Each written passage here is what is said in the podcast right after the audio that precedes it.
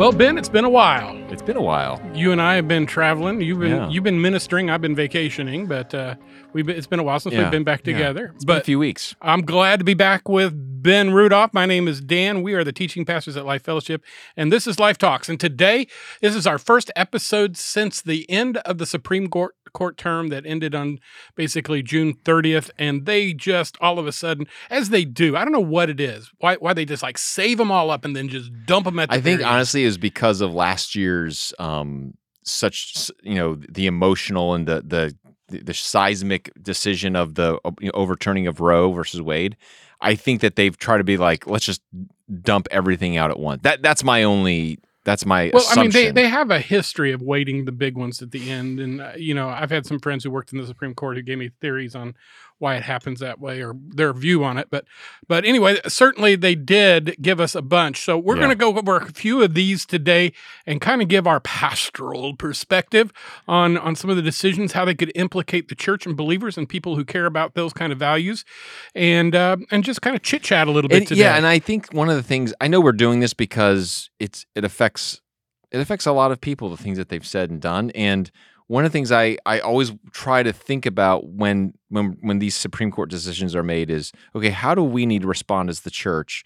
Um, what what are the implications tomorrow? What are the implications five years down the road?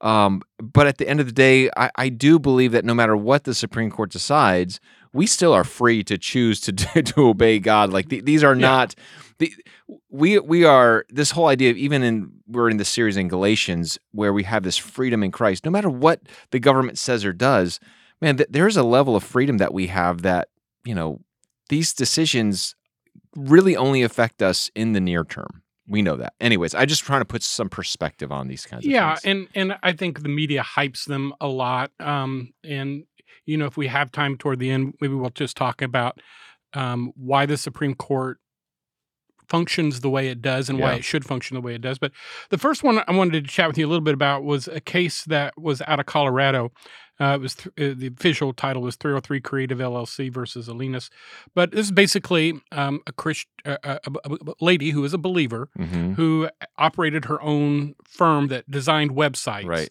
And they asked her to design a website specifically for a same sex wedding. And she says, no, that's against my beliefs Yeah. and, and declined to do it. Colorado has some rather aggressive uh, laws protecting LGBTQ rights. This they've had multiple cases before various courts, a couple of them to the Supreme Court, Mhm. on on what creates a conflict between a freedom of conscience. So the argument of the LGBTQ uh, um, community is that if you are in business, discriminatory practices are not permitted Right. against protected classes. Correct. And in Colorado and in the United States, in certain circumstances, the LGBTQTs are considered a protected clause Mhm. because of sexual orientation or Yeah. preference. So she said, "Yeah, but I have a greater right, which is a First, First Amendment, Amendment, right." yeah.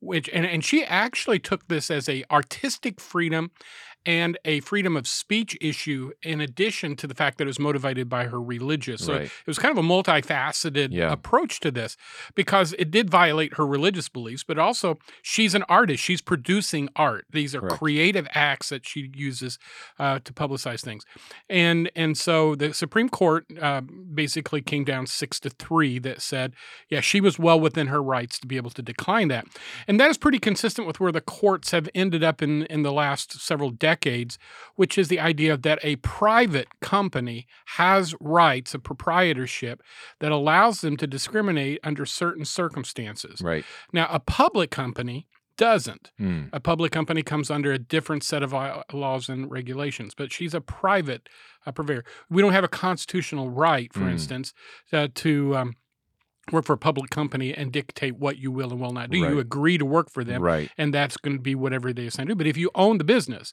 and if you own the company, so for for this particular um, um, court case, we we feel uh, on the uh, religious right uh, Christian um, perspective is if this was a great blow for freedom. Yeah, I think this is probably the one that applies to Christians the most because in, in some ways we never want to feel forced to do something that is against our our beliefs. And I think that I, I've I've heard a lot of discussion about this, especially from what I would say is more the progressive left, and they have said, you know, you're basically uh, you're allowing discrimination. Well, well, let's just make this really clear. What no, what we're what we're saying is, and what the justices are saying is, you cannot force someone to do something against their conscience and their will if it violates their their religious freedom or their freedom of speech, which the which the Constitution protects. And so, to me, I think one of the things that I um, yeah, I think there's a difference between a you know there's been other cases like the baker remember the baker that wouldn't Mhm. bake the cake Yeah, and that was the last big one out of Colorado. so, so to me, there's a giant difference between um, a you know a gay couple walking into a bakery and saying we want to buy some cupcakes. Okay, Mhm. okay, great. No one's going to stop them from buying cupcakes. No one's going to stop them from buying a cake, Mhm. right? It's the we're forcing you to use your creati- your creativity to produce something that you your conscience violates, Right. right? And so if two if a gay man or, or lesbian woman went up to this this web designer and said, "I want you to design a website for my company," she she would have no problem doing that. It's the it's not there. She's not discriminating discriminating against them because of their homosexuality because she could perform lots of services with her website that could help them. What she's saying is, I'm not going to use my artistic license and expression to promote something I don't believe in. It would be the equivalent of, um, and I know many times you've heard this illustration, but it's the equivalent of someone from the KKK going to, you know, uh, someone who's African American and saying, "Hey, I want you, you know, they own a print print company, a print design company. I want you to develop these flyers and and website and and brochures for our our march and our conference." And they'd be like, "I'm not doing that." Because it is it violating the very essence of who they are, and it violates their free speech. And so I think that um, those are the kinds of things that I'm glad that the the court sided with you know the the basic freedoms that the very first freedom of of freedom of religion freedom of speech so that that to me is i hate to say this and this feels like duh It, You- it, it you- would you under know- most it would under most circumstances in previous generations, but political correctness and protection of the i get yeah marginalized Yes, groups has yes. become such a huge issue. But I, I, I would add add to that. I, I, I'm a conservative, but I, I call myself a conservatarian. And and one of the things is I believe the free market sorts this out Yeah, eventually. yeah And and my, my view is first of all, why would you want to do business with somebody who is offended by your very presence or offended by what you're requesting them to do? right Because I'm going to worry about the quality of the work then, and that's Yeah. a very subjective thing. yeah And you're you're not going to be able to win those kind of well, they didn't do a good job because I was you know of this or nature. But if they tell you up front, look, I prefer not to do business with you uh, because of my own beliefs, then go to the store. It's not like we don't have places or open your own store, open your own business. You may get wealthy doing that. And the consequence of that, by the way, is if you marginalize enough people, you'll go out of business. Right So the free market eventually does take care of it. I but in a libertarian culture, everybody gets to decide what they will and they won't do within, you know, certain restrictions. right And so that that's kind of where I kind of lean into my libertarian um, bent to, to to some degree. You know, I obviously jump off when it comes to things like abortion, but um, th- there was another similar case that I want to bring up too, um, because it had similar implications. And this was Groff versus DeJoy, and this was a a, a case where a guy who worked for uh, a, a company that delivered Amazon packages um, was had made arrangements multiple times so they didn't have to work on Sunday. Mhm. I believe this guy was an evangelical Christian, Mhm. and and the, the the issue had always been they had accommodated because he would say, "I'll work a double shift on Saturday," right or "I will trade," because a lot of people, you know. Um, uh, would want a Saturday off. He said, Yeah. "I'll work your Saturday, or I'll work a holiday yeah if you'll give me Sundays off. And Yeah. it had been a, no problem for years and years. And then all of a sudden, new supervisor came in. He said, "No, no, no, you got to work Sundays." Mm. And he filed a, religious discretion. He had a track record. He had a pattern. He had established. Mm. This wasn't just some you know buddy throwing a temper tantrum, Right. just trying to get a weekend off. Mm. And and and so the court. Now this is interesting, and I think this ought to be reassuring. This decision was a nine to nothing decision. Mm. Rarely in this court do we see unanimous decisions. But I think this is where we all understand that if we are going to have genuine freedom of religion in this country, you cannot compel somebody just out of an arbitrary rule to violate their their practices Yes. of their faith. Now, Yes. again, I'm an evangelical Christian. Um, I I don't hold that narrow of a view that I would not work on a Sunday, but for Mm. this guy, he did. Right. And the court unanimously said, no, if accommodations are possible, then you need to accommodate Right. them. Right. And and and so to me, that's a little bit reassuring that even the liberal justices on the court understand that at some point we have got to protect our religious You've got to protect religious freedom at some level. I mean, it should it should be a, a major priority, but we know from the LGBTQ issues that the the liberal justices are going to side with with that with that Yeah, because religious they see them as a discriminated class. right. Yeah. And, and to me, it's it's it's almost like one religion versus the other. You know, in, in essence, because you have these two ideologies that keep clashing, and they they've been clashing for the last twenty years in a public way and uh, in the public square, but also through through the you know through these various e- means and and you know all these court cases are coming up and they're just going to keep coming dan. I mean the mm-hmm. reality is that movement that ideology is not going to slow down their their i their ideology of trying to to force people to accept celebrate you know what i mean? It's it's, it's not going this 6-3 decision um, I'm hoping that this is the end for a while, but chances it come. I mean, we're going to keep seeing these kinds of things happening. Yeah, it may have delayed a future clash by a decade or so Yeah. because they they're not reticent to visit these repeatedly, and with a six to three majority, um, you know, there's going to need to be you know two Massive m- shift yeah, in it, two yeah. shifts, which could happen because you got you got Thomas who's Yeah, aging, Yeah, um, and you know any one of the others could get cancer or something. yeah. But the uh, uh, uh, at, for the time being, that was that was a positive one, you know. And I, I think that it's interesting. There's a you know a big move on the left to uh, undermine the legitimacy of the, of the court, claiming that it's controlled by radical right wing, Mhm. which anybody you know one degree off of center anymore is considered a radical, particularly if you view them from the left. But but this this court does not consistently, uh, well, it may consistently, but it is not always give us conservative victories. And there were Mm. there are multiple ones over the course of this term uh, where they didn't. And it- the interesting thing is to see how their judicial philosophy plays out. Mm. And what we're seeing for the most part is a conservative majority who simply believes this look, we go by the Constitution. The Right. Constitution either lets us or doesn't let us. Yeah. And and we and we believe in the separation of powers. We're not going to speak to things that are not the court's decisions to make. Right. That was the case in a third major course court case that came up, Mm. and that was on the on the one on whether President Biden had the authority to forgive a huge amount of student debt, Mm. uh, hundreds of billions of dollars, uh, up to half a trillion dollars, just unilaterally say these With a stroke of the pen. with a stroke of the pen. And of course, if you look at the Constitution, the Constitution is very, very clear. The president does not have the right to spend money. He can spend money that's been allocated to him to spend by Congress, but the only uh, institution of the three primary branches of government that get to spend the money It's Congress. is uh, authorize the Yeah. money is Congress. Now the others can spend it, but they Right. it has to be authorized. And so the question was, well, did Congress accidentally uh, authorize this? And, and they pulled this, you know, this this uh, regulative bill that you know decades old uh, that had gone back to you know one of the early Gulf wars, Hmm. and were using it to excuse this, and they Hmm. were using justification of COVID, which has already been declared uh, Over. Over, yeah. So, in other words, th- this was about politics. The, Yes. the president needs the vote of the Generation Z folks and the millennials, and those are the folks with all this excessive debt. Mm. And I'd like to talk about that in a whole episode Mm. at, at another time when we Yeah. talk about going to college.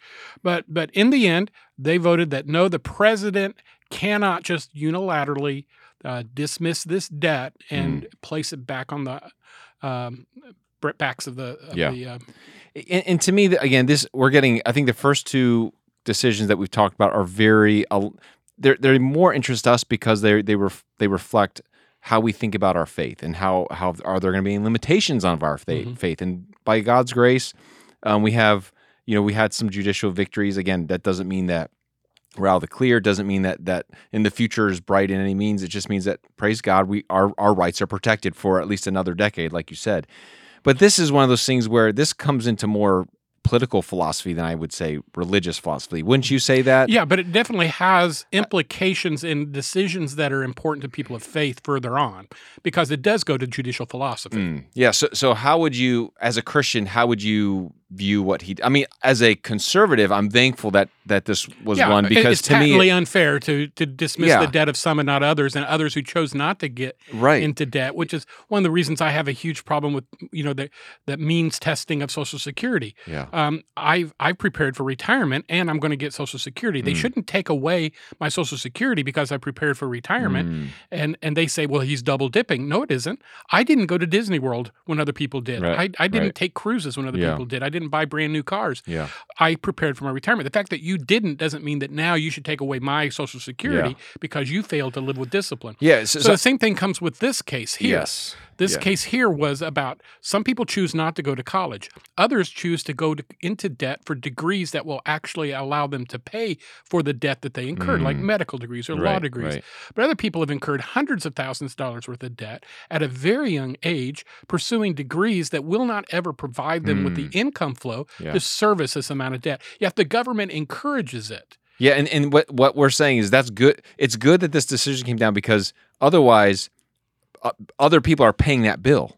You know, Somebody's gotta pay it, Someone's yeah. paying. Someone's. It's not like it's just It disappearing. disappear. that that money's going to be paid by someone, and if you just forgive this debt, it's going to be passed along by taxes in other ways to other people. Yeah, and a tremendous amount of the money the government spends every year is not money that's come in from taxes. It's money that's been borrowed from China. yeah. Every year we become more and more indebted to Yeah, China. To yeah. the point now we're at thirty-one trillion dollars. Mm. In my lifetime, I remember when we hit one trillion. yeah. And so yeah, I, I remember. I can't remember how long ago it was, but I remember going to New York City when I was in college, and you know, you can climb and see that that um that debt clock. debt clock, yeah. And I I'm trying to remember what it was. It might have been like four trillion. I'll have to go back and take a look when I was there. It was probably Mm-hmm. late nineties. But I remember thinking, oh my goodness, like we'll never and I remember with um with Clinton, remember when the when the when the Republican majority took over the the Congress in ninety four, Mm-hmm. yeah, there's like two years. they, all of a sudden we started having surpluses in the budget and we started having balanced budgets and we're like what is going on and they actually said within a certain amount of years we're going to be debt free as a nation and all of a sudden that just went to w- disappeared you know I mean? disappeared and then even the republicans have joined in when when 9-11 happened it was just like It was- it will spend whatever It it, was all- takes yeah it was but it, it's it's really interesting during that time and it's something that we should note the economy often lags the actions the government has taken by Mhm. as much as a decade Hmm. and and the surpluses were partly because of congress but they were largely because of some of the economic stimuli, stimulus that came because of reagan's policies Mm. but you see, after Reagan, there was four years of Bush, and then there came, and so you know, almost a decade later, we started getting surpluses off the actions taken. yeah That that works in reverse as well. So if you spend friv- frivolously, if you overtax, if you do these things, in ten years, our economy is going to suffer even more than it is today, that's right and we have to be aware of that, Yeah. particularly in the area of Yeah. inflation. so I'm I'm I'm glad that they made this decision just because I don't want to pay for someone else's no, college degree on you know right. Right, something that that that Yeah. I, I don't But, believe but in. also, nor do we want a president who can spend a half a trillion dollars unaccountably, that's- because the next president, who what's going to be his yeah his uh, Yeah. use of the money? And. I think all of us could see, and I, I can't remember, I read this one time when the amount of executive orders that's been done per president, it just keeps multiplying over and over. So the the executive branch is obviously gaining in power at a rapid pace more than any other branch of the government. So and it's the role of the Supreme Court to keep that from That's- happening. and- that's really and crucial. thank God we live in a nation where there are checks and yeah, balances. and separation of Yes, powers. Yeah. So the last one, real quickly, was the the big case out of Harvard and the University of North Carolina, Yes. uh, and this was the issue of how do you make decisions on whether a student can enroll in your school. Mm. And so for years, affirmative action had allowed schools to consider a student's race with the Mm. idea they wanted a diversified student population. Interestingly, this was not a case that was brought by white students, but rather Asian students. Mhm. One of them was my friend Kenny Xu. Yeah. Uh, Kenny worked out of the North Carolina, but he also spoke to and spoke at Harvard about the situation. Mm. And Asian- used to go come to church went here. to church here. Was in Yeah. my Bible study, Yeah. um, and he was a student at Davidson College Yeah. here, and and he's Chinese American. Hmm. Um, um, and and so the the issue that came up with, with him was he couldn't get into Harvard, even though his scores were higher than a lot of people that could because he was Mm. Asian and they'd already met their quota of Harvard Hmm. in, in, in students. Hmm. And, and I don't know whether it was him or his brother, but he, he he experienced it and continued to see it among his friends. So the idea was, should you be using race of any kind to decide who gets Hmm. the privilege of a good education, whether it was at UNC, um, Chapel Hill, which was is a state university, Mhm. or Harvard, which is a private university. And in a six to three decision, they said no, you Hmm. can't you can't do that. Um, Kenny's a big advocate of what he calls the meritocracy, and the meritocracy is that we should be completely colorblind and just use standards of merit. Hmm. And uh, I think he makes a very convincing case. He's written a book. He's got a new book coming out uh, in August, um, and his name is Kenny Zoo XU. I would urge you to, to get his books and read it. But um, this was a landmark case um, be- because, again, we have to understand what are the limits of a school's ability to discriminate. Uh, can can they say, well, if you're a conservative, you can't come, or if you're if you're a Christian, or if you're a male, or if you're Yeah. white or Yeah, black or right, whatever? Right. And so again, it's equalizing um, the opportunity to go through. Now, I have African American friends who I love very much, who were greatly distressed by this, and and they say "Well, you don't know what it's like to have been intentionally discriminated against for generations, Hmm. and that's true. I Yes. don't, but I do believe you know this wasn't a black and white case. This was a this was an Asian American case that was Mhm. brought up, and um, in my opinion, it was a, it was a good decision because I, I really believe if we're to get to Martin Luther King's dream of having a colorblind society, we have to quit making these decisions based on the color of one's Yeah. skin. I'm probably someone who's a little bit more. I've got a perplexing um, feelings on this. Yeah, I, I do believe that that we should live in a meritocracy where it's it's what we've we should get what we've earned Mhm. basically. I also understand the his, the history that of like you said that the the decades long of of oppression and and racism that I believe have kept a lot of people from the opportunity to do these things. And so I do think that there was a time in which this idea was was probably needed to help people that had no opportunity to do this.